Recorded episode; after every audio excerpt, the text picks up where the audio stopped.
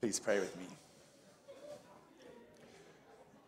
Jesus, we ask you to be with us uh, this morning. You promised that when two or three are gathered in your name, there you are in the midst, and we ask that you would be with us uh, to open our hearts to this word that you preached first and you taught, a word that changed the world, Lord.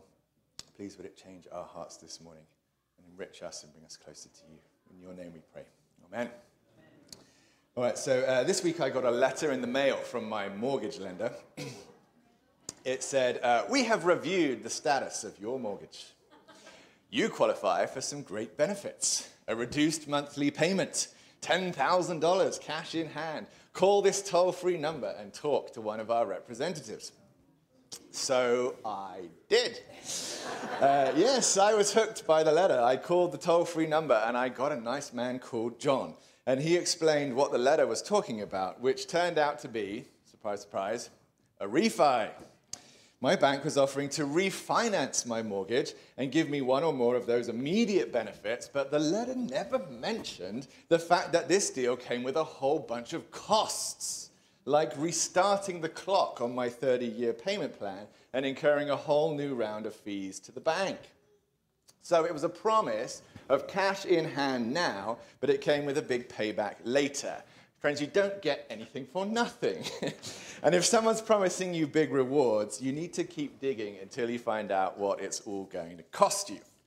And I'm not saying that refinancing your mortgage is always a scam and never a good idea. I haven't actually decided whether I'm going to do it yet. Um, I'm sure you can all. I'm sure you can all give me your sound financial advice after the service. but one thing's for sure, I would be a fool to make that kind of decision without counting the cost. And today, in the next section of the Sermon on the Mount, Jesus raises that same question when it comes to the subject of earthly treasure.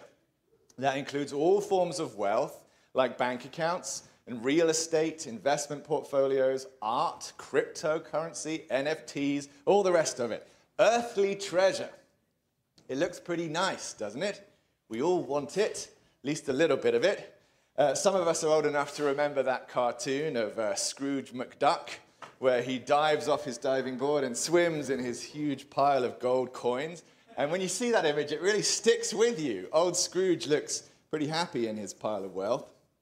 Or we might look further back to the tycoons of the Gilded Age, like Vanderbilt and Rockefeller and J.P. Morgan, the richest men who ever lived. And they built vast palaces for themselves all over the country and lived lives that dripped with luxury. And that all looks pretty good, right? Pretty desirable. We want that. We think we'd enjoy that kind of life if only we could get it. But Jesus wants to ask us today have you considered what that costs? Have you considered what Vanderbilt and Rockefeller didn't have because they chose treasure on earth? Let's factor in what it costs before we decide whether we really want it. So then, we'll ask Jesus, what does earthly treasure cost? And he has three answers in Matthew chapter 6. Let's turn there together now so we can see this. Matthew chapter 6, page 811, 811 of the church Bibles. And we're in Matthew chapter 6, starting at verse 19. What does earthly treasure cost us. Here, Jesus lists three main costs, and they're big ones. First, verse 19, it costs us treasure in heaven. Second, verse 22, it costs us the sight of our eyes. And third, verse 24, it costs us the right to serve God. So let's go through these costs one by one and see how expensive they turn out to be. First, treasure on earth costs us treasure in heaven. You can see that, right? In verses 19 through 21. Jesus gives two alternatives that are mutually exclusive. There's no middle ground between them. Option 1, verse 19, lay up for yourselves treasures on earth, or option 2, verse 20, lay up for yourselves treasures in heaven. There's no dividing up your treasure and putting half in each place because verse 21 says, Where your treasure is, there your heart will be also. And our hearts can't be in two places at once any more than our bodies can be in two places at once. So our hearts are either on earth or in heaven. They're located in exactly the same place as our real treasure is located, which is either on earth or in heaven. One or the other, never both. So the conclusion is that truly accumulating treasures for ourselves on earth costs us treasure in heaven. And we should seriously weigh the gravity of that cost. Is it worth it? Because it would be very nice to live in the Biltmore House up in North Carolina, the 250 room palace that George Vanderbilt designed for himself. And it's 8,000 acres of exquisitely landscaped grounds. I've been there twice. I took the architectural tour. I really love it if that was my home. It's beautiful. But when I visited the Biltmore House both times, you know who wasn't there? George Vanderbilt. Because he's dead. And none of that splendor belongs to him anymore, does it? Rusted, stolen, and moth eaten. His account balance now stands at zero. Heavenly treasure, zero. So, from our perspective, does it seem to you like he made a very wise trade? Does it seem like maybe he jumped a little too quickly on the refi deal without counting the cost? Without fully weighing up that there was a much better deal on the table for him? Because within the binary choice that Jesus puts before us in these verses, it's really rather a glorious invitation, isn't it? Did you even know that you have the opportunity to store up an eternal treasure in heaven? A set of assets that were invulnerable to burglary or tarnish or the collapse of your whole nation's economy? Did you even know that that was a possibility? Quite a few Russian oligarchs have discovered this month that their assets are a whole lot less invulnerable than they ever dared to dream. And if their bank wasn't safe, is any bank safe? Jesus says, yes, just one. Only the bank of heaven is safe. Invest with me, he says, and that's the only way you're going to keep it. All this should sober us to be cautious about where we invest our treasure. And we should want to understand from Jesus clearly what then is the attitude toward earthly treasure that robs us of heavenly treasure. Because, of course, none of us can completely avoid having earthly treasure. We need at least a little bit of it to live. I hope that you have with you this morning a wallet or a purse, and inside of it are some bills or a bank card. You can't live without that. The Word of God does not say don't own anything, it's not against private property, it's not against saving for the future. In fact, it praises that as wisdom in both the Old and New Testaments. And the Word of God is not against people enjoying the good things of the earth. Paul says that everything created by God is good, and nothing is to be rejected if it is received with thanksgiving. So, all that means that there's nothing wrong with gold in and of itself. God made gold. And there's nothing wrong with having it and even having a lot of it. The problem comes then when we set our hearts on it. We read that in Psalm 62, verse 10. It says, If riches increase, set not your heart upon them. And here G- Jesus chooses his words very carefully when he commands, Do not store up for yourselves treasures on earth. When we pay attention to each word, we see that he's describing the deliberate accumulation of earthly goods for no other person than myself and for no other purpose than just to have them. It's the storing up that's the problem. Do not store up for yourselves treasures on earth. because that kind of storing up is the sin of greed. That's the precise definition of greed the endless gathering and saving for myself. And greed in Scripture is a big problem. Greed reveals the true love of our hearts. Paul says in Colossians 3, verse 5, greed, which is idolatry. So the mistake, that mistake uh, is going to end up costing us all heavenly treasure. So Jesus says, Do not store up for yourselves treasures on earth, but instead store up for yourselves treasures in heaven. He uses the same language in both halves of that verse. So take that passion of the greedy Scrooge for his gold and apply that to heavenly treasure. Get as much of it as you can and hold on to it as hard as you can. Um, so let's understand what Jesus means by heavenly treasure.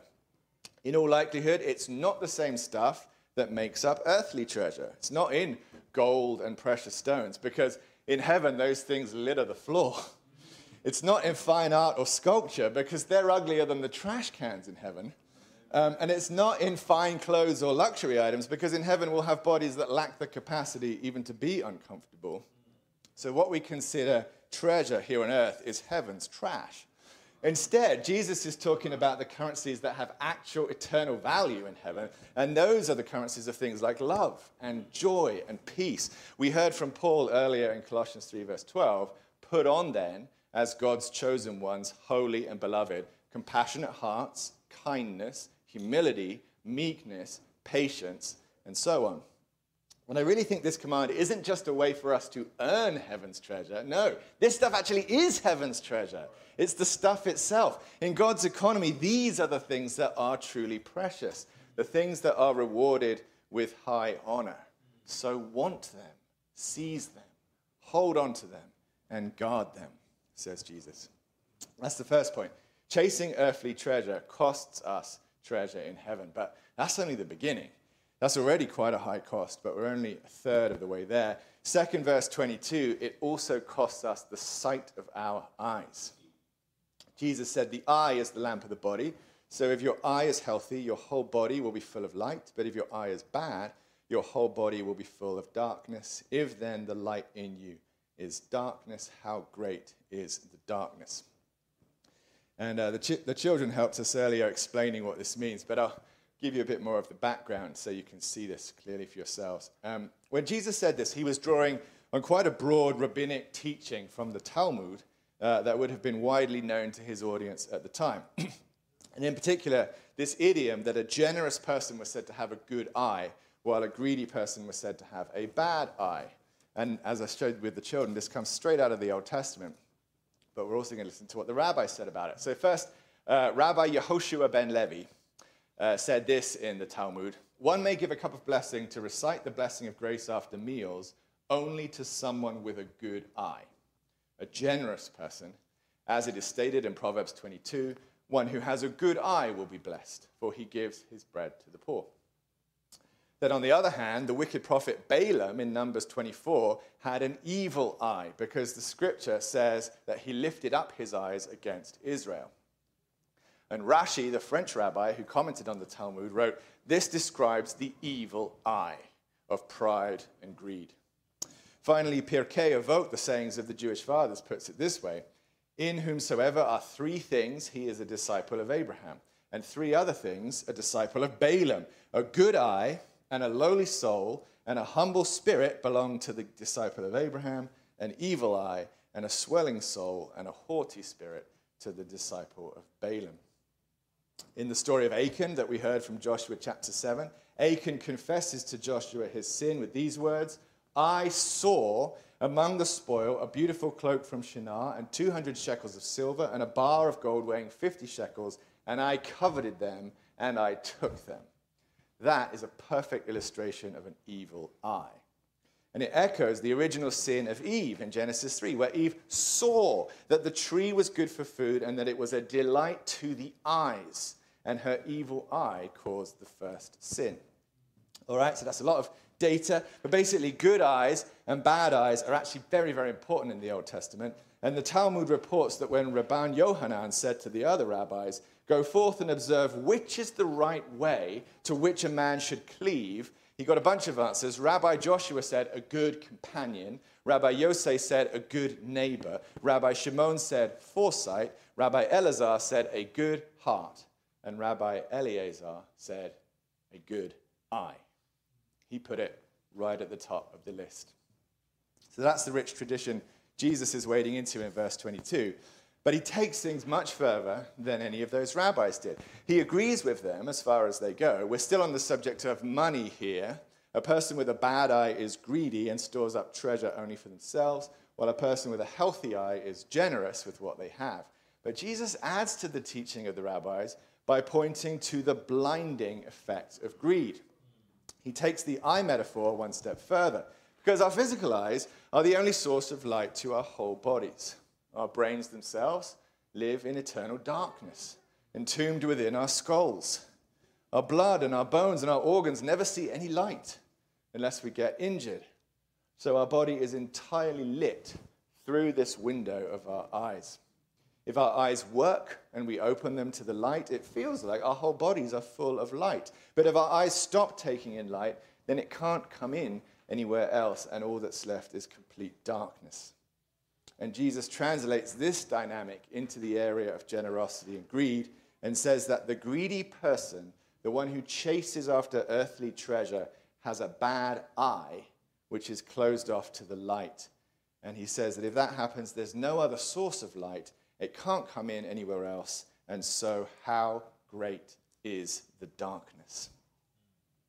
All this means that the sin of greed, may be more than any other sin, hides itself and produces in us real spiritual blindness, the complete inability to see the truth of things as they are. Tim Keller wrote about this. There was uh, one time in his church that Keller was doing a morning breakfast series on the seven deadly sins. And his wife Kathy asked him, Are you advertising each time which sin you're going to talk about? And Tim said, Yes, we are. And Kathy said, Watch what happens when you get to the sin of greed. You're going to see a sharp drop in attendance because nobody thinks they have a problem with the sin of greed. And it was so. Tim noticed that there was a significant drop in attendance for breakfast on the week they talked about greed. And he concluded, Why? It's not because they were hostile. It's not that people said, That's a terrible idea. I don't want to hear about greed. No, everybody was just so sure that it wasn't true about them. Greed is the blinding sin. Greed costs us our spiritual sight, and that is the second great cost. But we're still not at the end of listing the cost of earthly treasure. First, it costs us treasure in heaven. Second, it costs us the sight of our eyes. But now, third, in verse 24, it also costs us our right to serve God. The first two costs are alarming enough, but this is surely the worst. Jesus concludes no one can serve two masters, for either he will hate the one and love the other, or he will be devoted to the one and despise the other. You cannot serve God and money. That last word in verse 24 is the Greek word mammon, which is, trans, which is a transliteration of the Aramaic word for money. And it suggests a personified God of unrighteous wealth mammon. There are lots of other Greek words for money that are used much more frequently in the Bible. This one is a rare word. It's only used four times in the New Testament and always on the lips of Jesus. He says, You cannot serve God and mammon. So we've got to see what a stark binary choice this is. All three parts of this short section have dealt with conflicting choices. It's either treasure on earth or treasure in heaven, never both. It's either the good eye of generosity or the bad eye of greed, never both. And here it's either serve God or serve mammon, never both. Trying to serve both at the same time is a fool's errand, says Jesus. It simply cannot be done. So then, once again, the choice to serve mammon costs us our right to serve God because we already have a master. And this might be one of the most terrifying things Jesus ever said. Because becoming a servant of mammon sounds as easy as starting up a store of treasure on earth, something that we're all very tempted to do. And then somewhere down the road, we fall prey to greed, something that sounds frighteningly easy to do. From there, we're blind to the truth of the world as it is, therefore unable to even see that we have any kind of problem, though in reality, we're enslaved to the service of mammon, which excludes any real service of God. And whatever lip service we might pay God in church on a Sunday morning, He will say to us in the end, I never knew you. Mammon was only your real master. And that is frankly terrifying because it could happen to any one of us. And we wouldn't have seen it coming due to greed induced blindness. So, friends, how attractive is earthly treasure now? The envelope has come in the mail and it prints in big letters a lot of exciting promises. You could be rich. You could have a ton of treasures that are just yours, fine things, beautiful things to delight you every day. And you read it and think, that sounds very nice. It does sound very nice, but it comes at a terrible price. Today, we've called up Jesus on the phone and asked him, So, what would all that cost me? And he's given us the blunt answer Well, you can take that deal, but it's going to cost you all your treasure in heaven, the sight of your eyes, and your right to serve God. So, ouch. No, thank you. That is some pretty serious small print. That deal turns out to be a real scam. While the deal that Jesus has on the table for each one of us is so much better. I think most of us have firmly decided to take Jesus' deal instead a new relationship with God, our Maker, adoption into God's family as his own children, bought for us on the cross by the free gift of Jesus' own body and blood, leading to a brand new life that serves God and his kingdom first and only. So, the new life of Jesus is a life of simplicity and not luxury. It's a life of service instead of power. But it comes with the benefits of love instead of loneliness, permanence instead of death, generosity instead of greed, and clear sightedness instead of blindness. So it all adds up to some costs in the short term for some really good long term benefits. And if you're still deciding which deal to take this morning, then I warmly commend to you the kingdom of Jesus as the right choice for everyone. For a limited time only, he's offering complete forgiveness for all past mistakes. Of all the ways that we served Mammon and the other gods, of all the greedy and selfish ways we've treated other people, complete forgiveness and a new heart to love what's good and do what's right. Because, of course, the truth is that we're all greedy, selfish, blind people by nature. The problems Jesus raises here are problems that all of us share. And once again, they're problems that the cross forgives and the Spirit heals. So we leave this lesson with hope and not with despair. But as we live this new life with Jesus, we must turn our backs on greed and run from it with all possible speed. Because notice how this sin more than any other, produces blindness. For an example that demonstrates this, uh, last weekend I was at the Florida History Museum downtown with my nieces and nephews, and they have a visiting exhibition there on the transatlantic slave trade. We all know that over the course of more than 300 years, the lives of more than 12 million African people were destroyed by kidnapping and forced transportation to Europe and the Americas.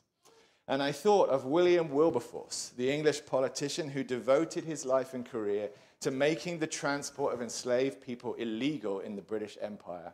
Wilberforce went to my college in Cambridge, and I saw his huge marble statue every time I went to chapel. He was 28 years old when he first began campaigning against slavery in the British Parliament, and he spoke truth and reason to a room full of apparently sane apparently Christian and apparently civilized men week after week, year after year, and he was booed and he was hated and he was voted down year after year until the Slavery Abolition Act was eventually passed in 1833, 46 years after Wilberforce first began campaigning against the slave trade and three days before he died. This one project turned into his life's work. How did it take 46 years for civilized men to rule against outrageous evil? The answer is surely here in Matthew chapter 6 because they had financial interests and because of the blinding effect of greed. The answer is surely here in uh, Matthew 6. It's the same reason it took another 30 years to break the spell of greed in this country and a civil war before the Emancipation Proclamation, and more than another entire century and the assassination of a minister of the gospel before the Civil Rights Act passed. And I'm not saying that greed was the only sin in play in these events, far from it. But surely Jesus is right that greed has a unique effect of blinding people and therefore has the power to turn ordinary men and make them do monstrous things. All the while being blind to even seeing that what they're doing is monstrous. Paul rightly says then that the love of money is the root of all kinds of evil. And all this is troubling, friends, because this nation still really, really loves money and no less now than it did in Vanderbilt and Rockefeller's time. The 2008 housing market collapse put the greed of Wall Street and the large investment banks on full public display. And since 2008, they have had no accountability and have changed nothing.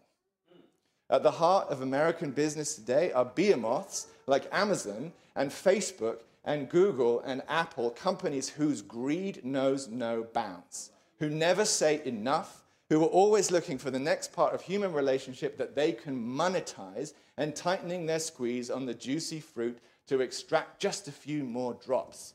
And heaven knows there's greed in our churches too. Pastors getting rich off book deals and finding ever more creative ways to profit from the blood of Jesus. Friends, greed is everywhere. Greed is in the water we drink, and greed is the enemy of justice. America today has a huge greed problem. Little wonder then that we have a justice problem. What are we going to do? We can't fix it, we're too small to change it. But for our part, we must recognize it and come out from it utterly. Swim against that tide. Realize that the prevailing culture is sick beyond measure, with a sickness that causes blindness bordering on insanity, and that only Jesus can heal it. Only Jesus can remove the scales from our eyes and let the light in by his saving work on the cross. And as we follow him in the new life, here's his daily prescription. We've got to get giving. We've got to get giving. Generosity is the cure because generosity restores eyesight. We remember from earlier in the Sermon on the Mount that the kind of generosity Jesus is looking for is not the full public display kind, it's the kind that's done in secret, not with a big fanfare, but done so only God can see. And if we want to be sure it's working, we need to set the plow deep. That means giving until it hurts giving until it costs us something, until it really cuts into our ability to store up earthly treasure. We got to hate greed and hate it hard. No compromises, no peace treaties. It's radical generosity that really shows the middle finger to mammon and says, I don't love you, I love my heavenly Father, and I belong to him.